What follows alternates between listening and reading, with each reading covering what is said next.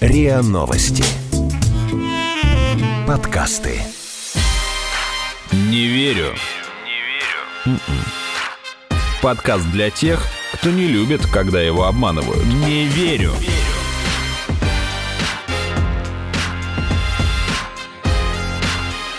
Не верю. Здравствуйте, это подкаст «Не верю» и его ведущие Наташа Шашина и Игорь Кривицкий. Всем привет. Это подкаст для тех, кто не любит, когда его обманывают, и здесь мы разбираем новости, пытаемся понять, стоит ли им верить, и вместе с экспертами ищем, кому это выгодно. В начале каждого выпуска мы проводим блиц-опрос с одним из наших гостей и спрашиваем, в какие новости он мог бы поверить. И сегодня на этот блиц-опрос отвечает одна из героинь новости, которые мы сегодня будем обсуждать, и это студентка МГИМО, ИСА и стажер Европарламента, а также более известная российскому обществу как дочь пресс-секретаря российского президента Дмитрия Пескова Елизавета Пескова. Медбрат из Перми убил около 10 пациентов, отключая их от аппарата искусственной вентиляции легких. Читая новости каждый день абсолютно разных мне кажется, что в принципе такое возможно, особенно в нашей стране. Но, с другой стороны, мне как человеку, которому просто непонятно, как так можно поступить, сложно в это поверить. Следующая новость. Изменение Конституции может стать поводом для нового отсчета президентских сроков. Так сказать, обнуление произойдет. Но если это чье-то мнение, то человек имеет право так думать. Угу. Так, следующая новость. Билл Гейтс заказал себе первую в мире водородную яхту за 650 миллионов долларов. Ну, это вполне возможно. Следующая новость. Дочь пресс-секретаря президента Елизавета Пескова раскритиковала «Единую Россию» за ксенофобию.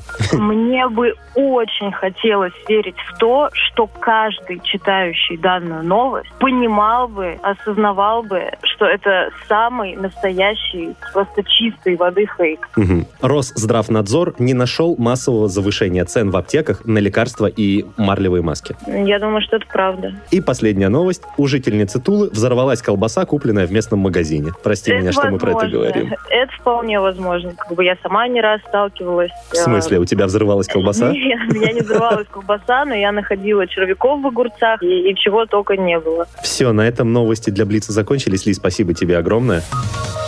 Что из этого правда, а в чем стоит усомниться, мы подведем итоги в конце выпуска. Друзья, Лизу Пескову вы еще услышите. Через несколько минут мы обсудим фейковую новость о ней самой, и она расскажет, как она предлагает бороться с фейками. Ну а сейчас мне хотелось бы начать с очень странной истории об убийствах, которых не было, и о том, как люди замучили человека, который, в общем-то, был ни при чем. Все началось с того, что анонимный пользователь форума «Двач» написал, что работает в больнице и убил около 10 человек просто ради удовольствия. Конкретно ветеранов, которых он якобы отключал от э, аппарата искусственной вентиляции легких. Вначале этому медику поверили далеко не все пользователи Двача, заподозрив, что ему было бы трудно остаться вне подозрений после такого количества жертв, но он в качестве доказательства, что работает в больнице, опубликовал фото своей формы с бейджиком. И тут началось. И в итоге все-таки нашли, кто же это такой. Это медбрат из Перми, зовут его Сергей Калинин. Он признался в том, что он автор сообщений на Дваче, но заявил, что все сообщения об убийстве — это плод его воспаленных фантазий. При этом детектор лжи показал, что Сергей Калинин действительно автор этих сообщений, но он говорит правду о том, что он никого не убивал. Мы попросили психиатра Алексея Боброва рассказать, что вообще движет такими людьми, которые рассказывают в соцсетях о тех преступлениях, которые они на самом деле не совершали.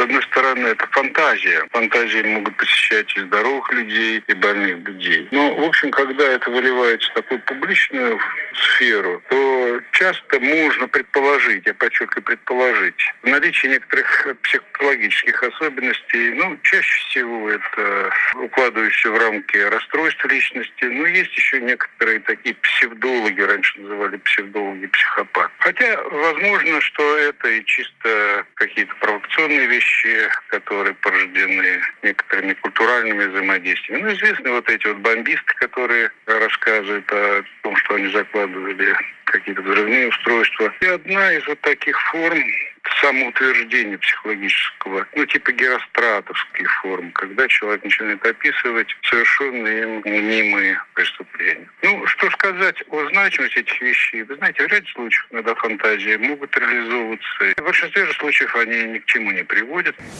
Мог ли он реально отключать людей от аппарата искусственной вентиляции или нет? На самом деле этот вопрос взбудоражил многих, потому что, ну, много у кого лежат родственники под аппаратами ИВЛ, но для того, чтобы проверить дополнительно эту информацию, комсомолка съездила в Пермскую больницу, где работает Калинин. И там им сказали, что ну, он просто физически не мог сделать то, в чем его подозревают, так как на посту всегда находятся две медсестры и санитарка. Кроме того, это спокойно могли бы увидеть другие пациенты, ведь э, они не только в коме, они и в сознании лежат. И палата интенсивной терапии, в которой работает Сергей Калинин, очень большая по площади, рассчитана сразу на 10 человек. То, то есть там... там все на виду, в общем, что-то отключить невозможно, и к тому же, как говорят э, в этой больнице, в принципе, незаметно отключить пациента от аппарата искусственной вентиляции легких нельзя, потому что аппарат сразу начинает громко орать. И, кроме того, этот аппарат, в принципе, настраивает врач, и все, что происходит с этим аппаратом, сестры, медбратья к этому отношения не имеют, им даже запрещено к нему подходить. Но всем нравится обсасывать эту тему, потому что, ну, в принципе, история о врачах-убийцах всегда вызывает широкий общественный резонанс. Помнишь, было такое громкое дело несколько лет назад, э, медбрат из Германии... Нильс Хёгель? Да, да, погубил больше сотни людей просто чтобы стать героем в глазах коллег. Он вводил смертельные дозы лекарств людям, которые были на его попечении, и потом их спасал. Реанимировал, да? Да, и таким образом хотел выглядеть супергероем. Какой молодец. На самом деле у вот этой истории с Двачом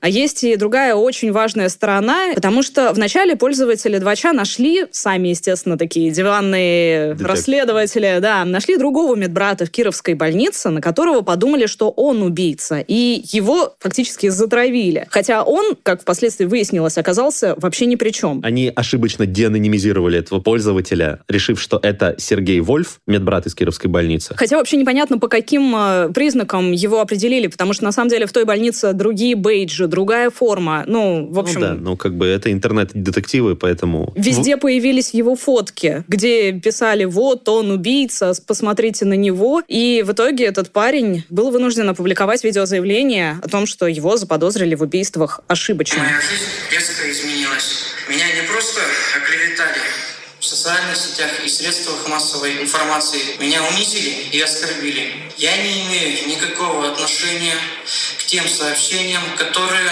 публикуют СМИ. Я очень люблю свою работу и прошу дать мне возможность спокойно выполнять свои профессиональные обязанности. То есть фактически на невиновного человека напали и затравили просто потому, что кто-то в интернете вот на него показал пальцем. И это, это мне кажется, еще ужаснее от того, что все мы знаем, сколько получают врачи, медбратья, медсестры, особенно в региональных больницах, насколько тяжел труд этих людей за совершенно небольшие деньги, а тут еще и такое. Но тут, на самом деле, в этой истории страшно не то, что это травля врача, а то, что это травля просто вот человека по ложному обвинению из интернета. На самом деле, в последнее время было много подобных случаев, мы их все помним. Например, дальнобойщик Ильяс Никитин оказался под прицелом сначала интернета, а потом СМИ из-за того, что его посчитали виновным в организации теракта в метро Санкт-Петербурга. Из-за того, потому что... что он выглядел как мусульманин. Ну да, просто вот стереотипный образ мусульманина а, в кавычках. Там, на самом деле виноват там был один из телеканалов, не будем его называть, но его часто критикуют из-за излишней любви к сюжетам о заговорах и рептилоидах. Угу. Этот э, телеканал опубликовал фото человека, которого следователи заподозрили в организации теракта, и внутри текста написали, что именно этот человек устроил теракт, оставив в вагоне портфель с бомбой, хотя вообще-то ни на одном снимке у Ильяса нет с собой портфеля. Никаких данных э, о том, что Никитин причастен к теракту, канал не публиковал, указывая лишь на излишне мусульманскую внешность. Ну и потом это подхватили и другие СМИ, известные любовью к жареным фактам. И продолжили публиковать эти новости даже после того, как выяснилось, что Никитин на самом деле к теракту не причастен. Причем даже ему дали прозвище «смертник в шапочке». Хотя вообще-то смертник — это обычно тот, кто сам себя взрывает. Ему сначала пришлось убеждать полицию, что не имел отношения к этому теракту. Потом его не пустили на самолет, причем не пустили его читавшие недостаточное количество новостей пассажиры. Ему в итоге пришлось добираться до Оренбурга не на самолете, а на попутках. Да, просто ну, водители, как-то коллеги ему помогли. А когда он наконец добрался до Оренбурга, ему работодатель сообщил, что тот уволен. Не верю.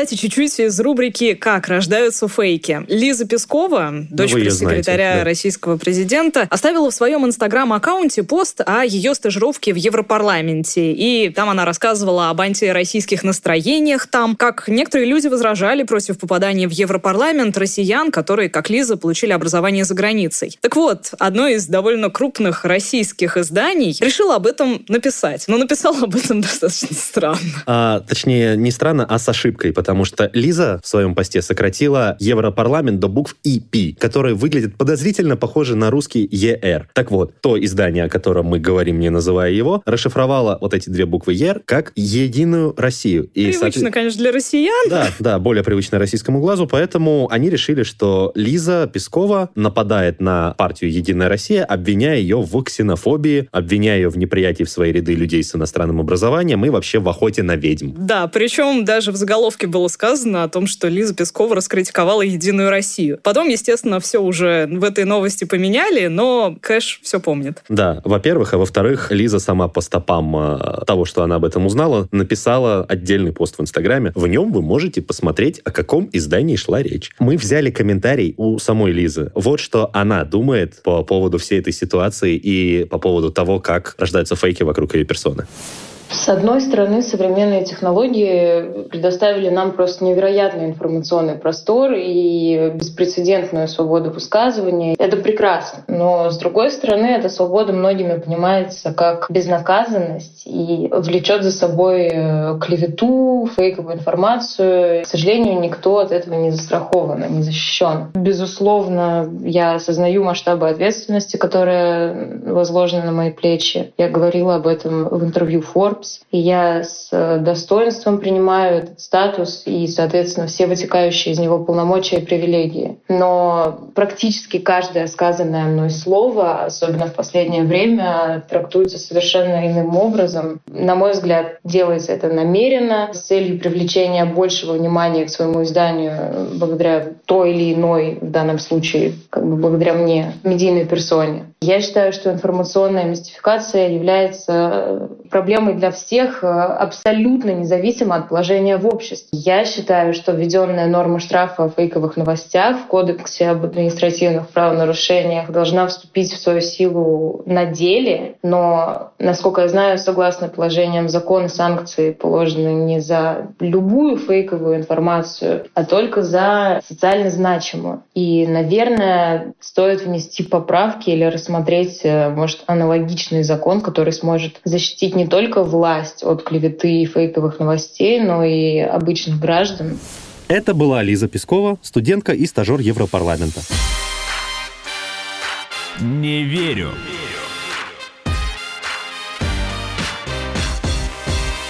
Тема, которая многих волнует, но мне кажется, практически никто в ней не разобрался, это поправки в Конституцию, за которые, по всей видимости, мы будем голосовать за или против которых. Мы будем голосовать в апреле. Алексей Венедиктов недавно написал в Телеграме, что в рабочей группе по поправкам обсуждают юридическую возможность обнуления президентских сроков. Что такое обнуление? Ну, по всей видимости, это то, что у нас как бы начнется новый отсчет. И, кстати, эта тема и до Венедиктова муссировалась в СМИ. Коммерсант еще как только зашла речь о поправках, писал, что опрошенные изданием эксперты считают, что обновление статьи 81 не станет поводом для нового отсчета президентских сроков Владимира Путина. Но тогда руководитель одной из юридических фирм анонимно сказал, что когда снимали ограничения по количеству переназначений губернаторов и руководителей судов, то все отсчитывалось сначала и предыдущие сроки обнулялись. Хотя вообще-то сам президент, напомню, давал понять, что он против практики неограниченного пожизненного руководства. Члены рабочей группы по поправкам также говорят, что возможность обнуления не обсуждается, а сенатор Андрей Клишес заявил РИА Новости, что возможность обнуления — это ложь. Так давайте все-таки разберемся, о чем будут эти поправки и зачем вообще менять Конституцию. И с нами на связи директор Центра политологических исследований финансового университета Павел Салин. Павел Борисович, здравствуйте.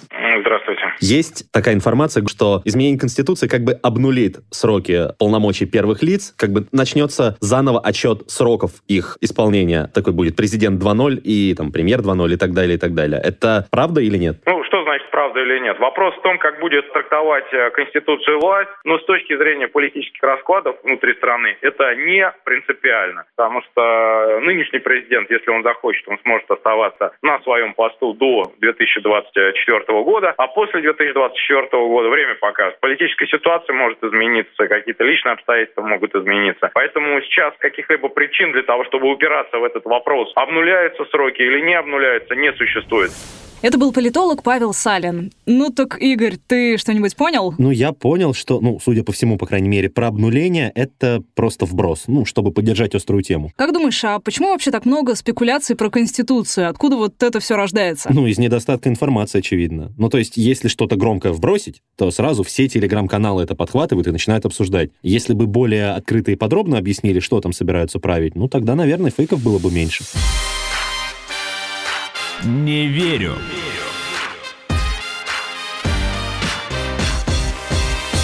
Честно говоря, меня очень раздражают пранки и розыгрыши, но то, как... Внезапный переход после разговора про Конституцию.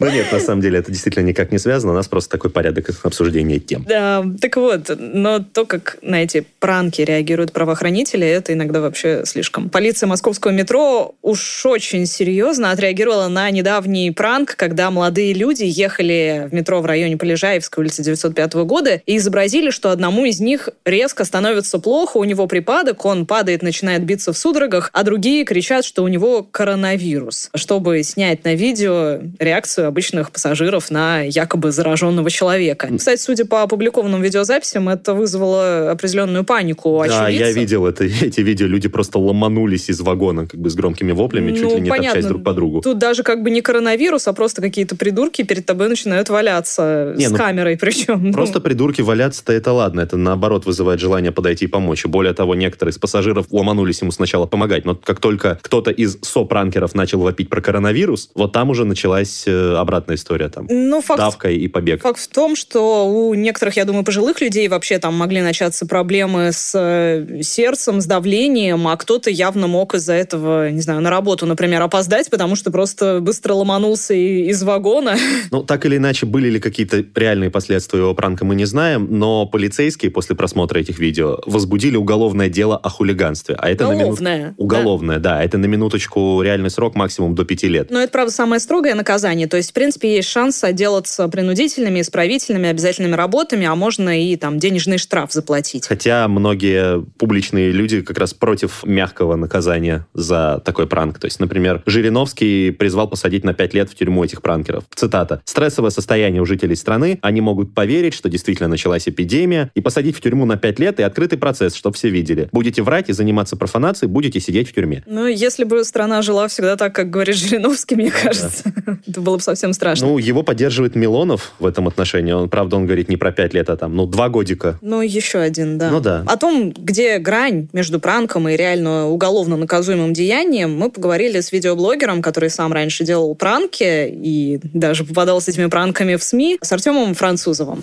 Я на самом деле думаю, что даже когда мы снимали пранки, вот в этих пранках во всех э, очень тонкая грань. То есть, когда мы снимали с Керри пранки, то есть там мы пугали людей на улице, и там люди убегали, э, мужчины в криках, и на самом деле, э, я там, думаю, даже то, что вот мы тогда делали, и многие делали пять лет назад, это тоже переходит какую-то грань. Но что касается уголовного дела и пяти лет заключения, ну, конечно же, нет. Я вообще, честно говоря, не совсем разбираюсь в нашей вот этой вот системе, какие есть наказания помимо лишения свободы. Я знаю, Административное. Ну, ну, вообще... Знаете, административное это тоже фигня. Ну, как бы у меня есть административная статья за ношение полицейской формы, да, как раз за пранк. Я заплатил 500 рублей, посидел в суде и все как бы. И на следующий день я об этом забыл. То есть, мне кажется, просто на такие случаи должна быть предусмотрена какая-то новая э, мера наказания, что-то типа какие-то, может быть, работы социальные, исправительные, какие-то часы, как это там, например, есть на Западе условно, да. Mm-hmm. То есть там в этих исправительных работах нету ничего веселого абсолютно. Это не как там в сериале «Отбросы», да, это что более серьезное, более жесткое. И мне кажется, после там 100 часов ты подумаешь, блин, а нахрен я вообще это сделал. Но после пяти лет тюрьмы, я думаю, ты... Э, я не знаю, что будет у человека в голове после пяти лет тюрьмы. Ну, просто ломаешь жизнь человеку. Ну, кстати, по этому делу есть возможность отделаться как раз именно исправительными работами. А вообще, зачем такие пранки? Ну, наверное, не будь у нас видеокамер, которые позволят это все снять, выложить и словить хайп, наверное, и пранков бы не было. Ну, все-таки редко эти розыгрыши имеют под собой хоть какую-то социальную цель, хотя... Да, вот, кстати, тоже про коронавирус был такой пранк, который разыграли тюменские подростки. Наверное, многие видели это видео, где люди в костюмах химзащиты якобы ловят зараженного, и когда на этого 17-летнего парня, который это все придумал и снял, завели административное дело, он сказал, что это был социальный эксперимент показать, что никто из посторонних не бросится человеку на помощь. Но правда ли это? Ну вот пойди проверь. Художника обидеть может каждый. Не верю.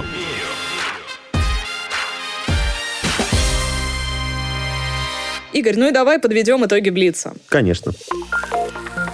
Медбрат из Перми убил около 10 пациентов, отключая их от аппарата ИВЛ. Ну, а... надеемся, что все-таки это неправда, что он действительно об этом только писал в состоянии там, под алкоголем. По крайней мере, все проверки и его, и больницы показали, что нет, этого не происходило. Изменение Конституции может стать поводом для нового отчета президентских сроков. Произойдет якобы обнуление. Ну, по крайней мере, юристы и представители рабочей группы по Конституции опровергают это и говорят, что это невозможно. А политологи говорят, что что рано вообще о чем-то говорить, и на самом деле, ну... И посмотрим, как да. оно будет после голосования. Да. Билл Гейтс заказал первую в мире водородную яхту за 650 миллионов долларов. Это звучит весьма правдоподобно, потому что известна любовь Гейтса к разным видам альтернативного топлива. Тем более вот. есть Но... действительно голландская фирма, которая занимается разработкой такой эко-яхты, однако эта фирма опровергла, что Билл Гейтс с ними связывался по поводу покупки этой яхты. На самом деле еще я читала, что он вообще никогда не покупает покупает яхты, а обычно их арендует. У меня есть любимый анекдот про Билла Гейтса, когда его в интервью спрашивают, «Э, скажите, о чем вы мечтаете? Он говорит, ну, я всегда хотел накопить на Ламборгини. О, вот и накопил. Росздравнадзор не нашел массового завышения цен в аптеках на лекарства и маски. Что характерно, он действительно не нашел, но о том, что завышение было, говорили и ФАС, и вице-премьер Голикова. А многие это видели и просто в аптеках. Ну, да, на бытовом уровне. Возможно, аптеки действительно испугались после того, как им пригрозил Путин. Возможно. Скорее всего, да. так оно и есть. У жительницы Тулы взорвалась колбаса, купленная в местном магазине. Кошмар какой. Почему мы об этом говорим? Потому что это новость. И причем реальная новость. Реальная новость. Да, это в общем, была действительно... докторская колбаса, и есть фотки даже в соцсетях да. взорванной колбаски. Производитель говорит, что взрыв мог произойти из-за нарушения условий хранения. Так что храните докторскую в холодильнике. На этом у нас все. Это был подкаст «Не верю». Его ведущие Наташа Шашина и Игорь Кривицкий. Подписывайтесь на наш подкаст на сайте ria.ru, в приложениях подкаст, Web Store и CastBox. Заходите, смотрите в Инстаграм ria, нижнее подчеркивание, подкаст. И присылайте свои вопросы на подкаст собака Всем пока.